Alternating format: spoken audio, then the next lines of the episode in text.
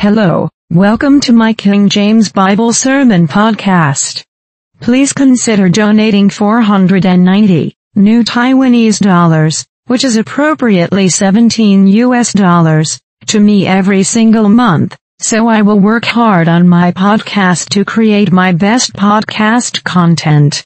As my token of gratitude, I also will send you through your email my monthly updates unique and dedicated A4 size ebooks in PDF file format every single month with your monthly donation. Please check out the information in every podcast episode description. Thank you, and have a nice day.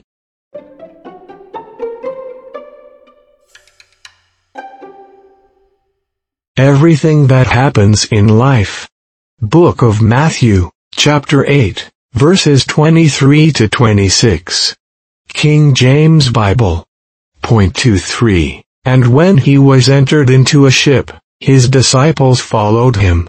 24. And, behold, there arose a great tempest in the sea, insomuch that the ship was covered with the waves, but he was asleep.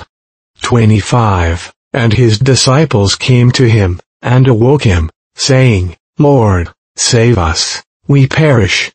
26. And he saith unto them, Why are ye fearful, O ye of little faith? Then he arose, and rebuked the winds and the sea. And there was a great calm.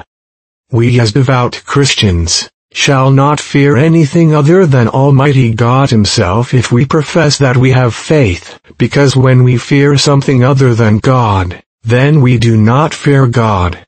As the Holy Scripture says in the book of Proverbs, to fear God is the beginning of knowledge and wisdom. Therefore, if we truly fear the Lord, then we have received the knowledge and wisdom, and in knowledge and wisdom, there should never be found fear of other things. Why shall we still fear other things? There is no fear for other things in God's perfect love, because fear has torment. Why can faith save a born-again Christian? It is the propitiation relationship that Jesus Christ has established between himself and us when we walk with him. Consequently, we no longer have any excuses to say that we still have faith, but we are fearful of other things like stormy weather in this case. To fear something outside of God is an indication that there is no faith in us. Faith cannot be correlated with a fear period. When you truly believe God as what he says he is in the Bible, then he becomes your loving heavenly Father, who has the infinite power enough to control everything you are facing in real time. Therefore, we must utilize this opportunity of access to calm the tempest by God's power. In another word, when there is a true believer in Christ is nearby, there must have the power of living God to be seen in him. Otherwise, he is a liar. He never believes God as he says. The way God controls or allows everything that might happen. Gospel Matthew chapter 2, verses 12 to 14. King James Version. Point 1 2 and being warned of God in a dream that they should not return to Herod, they departed into their own country another way. 13. And when they were departed, behold, the angel of the Lord appeareth to Joseph in a dream, saying, Arise, and take the young child and his mother, and flee into Egypt, and be thou there until I bring thee word, for Herod will seek the young child to destroy him. 14. When he arose, he took the young child and his mother by night, and departed into Egypt. In these verses, the angel of the Lord came to warn Joseph to flee into Egypt until further notice, so they are saved from danger. But how can these verses educate us as Christian? When we are truly called to be a servant of God to fulfill His will, God will make certain that there will be no obstacles ahead of us in the situation that we are obeying God. God's power is always transcendental in every way, so there is no place for distress or fretting too much because God is in control of every aspect of our lives if we truly obey and wait for His instruction. Jehovah, our Heavenly Father also will send those mighty angels to guard us for safety when we need it. Sometimes, God is trying to warn us ahead of time by speaking directly to us. So it is crucial to listen attentively to God's voice. However, we must take precautions in listening to God to discern His voice from the devil. Sometimes, in our dreams, God will manifest His instructions to us. No matter what method God uses to send information or instruction to let us know what to do next, we still have the duty to take heed and act accordingly. Otherwise, we might fall behind in what God wants us to do, and often it is our fault. To be blessed by God's supernatural power of providence, we must obey Him all the time and also walk with Him on every step in the pathway that God has shown us. However, many Christians thought that all they have to do is simply pray and wait for any magic work to happen. That is unbiblical and foolish when you think that God will bless your career without any necessity to obey His will and timing and receive the instructions. For example, if God wants you to be a disciple of Jesus, to cast out devils and heal many sicknesses and build the church, then he will send a prophet or another legitimate disciple to minister to you to initiate your discipleship. So all you can do is wait patiently and rest in God's promise and submit yourself to God's way. Don't lean your understanding by doing something else or choose to work your way. Finally, be patient and long-suffering while enduring any hardship with faith, because every blessing that is pouring from heaven must first meet the requirement to be humble before God and wait for His timing until the blessing has arrived. This is the key principle of the Christian faith to walk with God and obey God's will.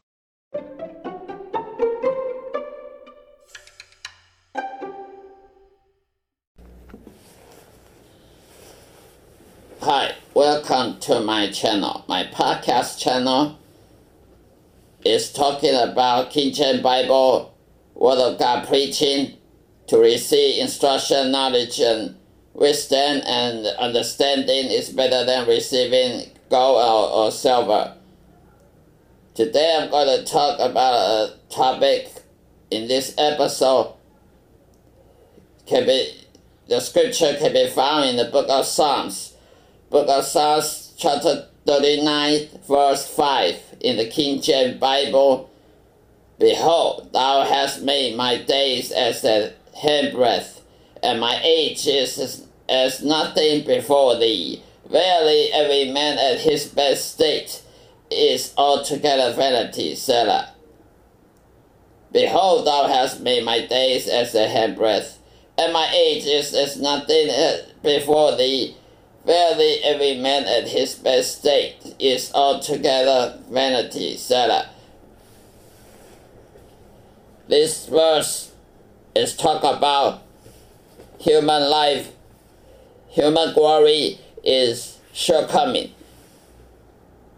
God looked at, at us as a finite creature, a finite, short time, short living creature that doesn't have glory to compare with, with God. God's glory, God's kingdom is much, much transcendental than, than ours. Because, number one, life is short. God created human being. He never created us to have a long, eternal life on earth because sin issue persists in this world.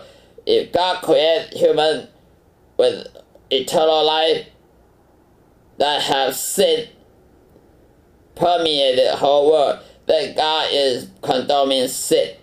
God doesn't do that. God never condones sin. God never ordained sin. God let sin destroy itself.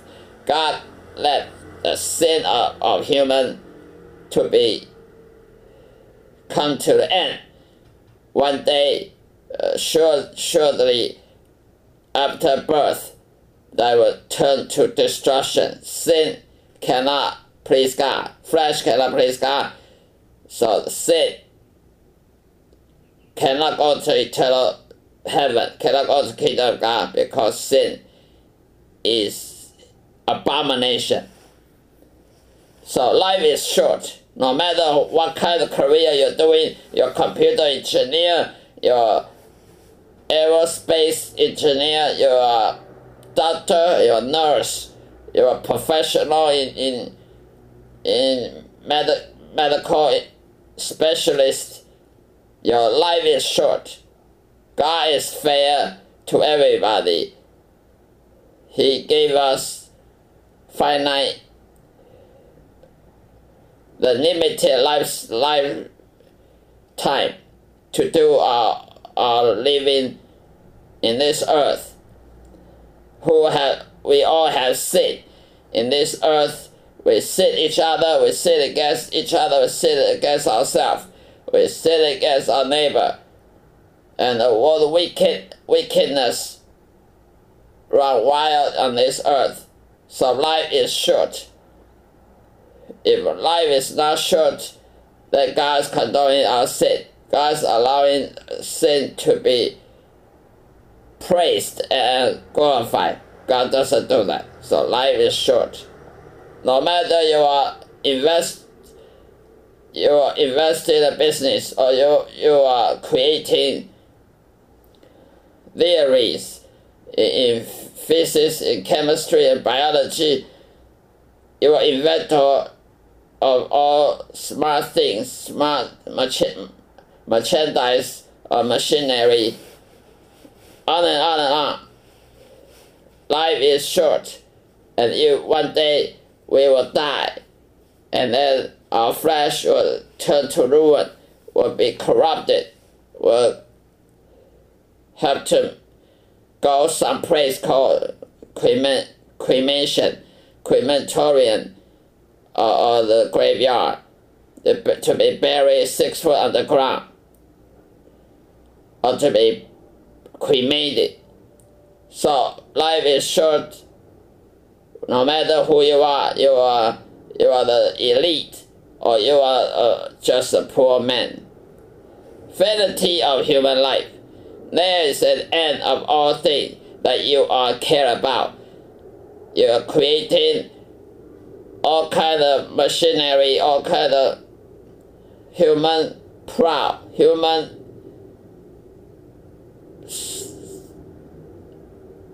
subjects uh, teaching in the in the university.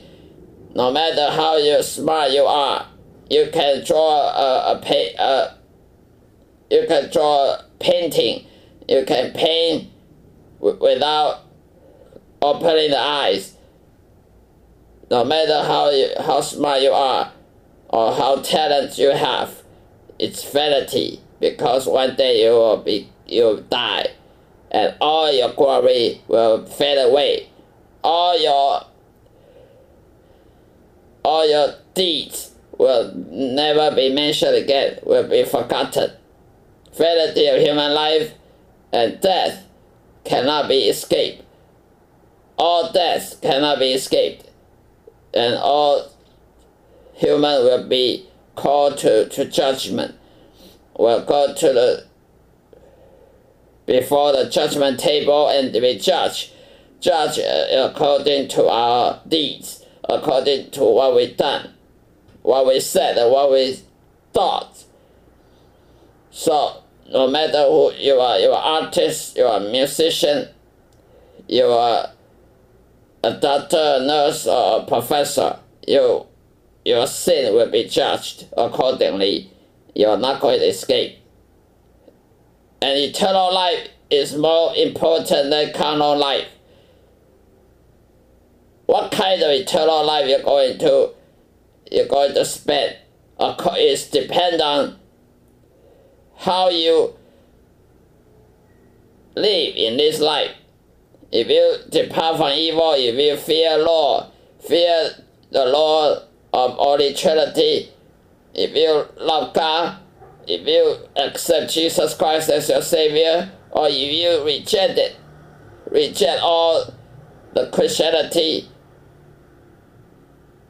will, will according will be according to what you've done.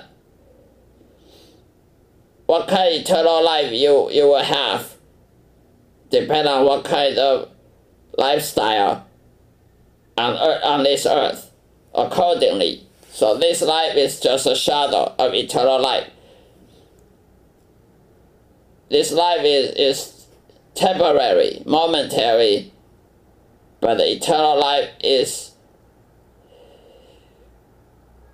real. And this life is not not as important as eternal life.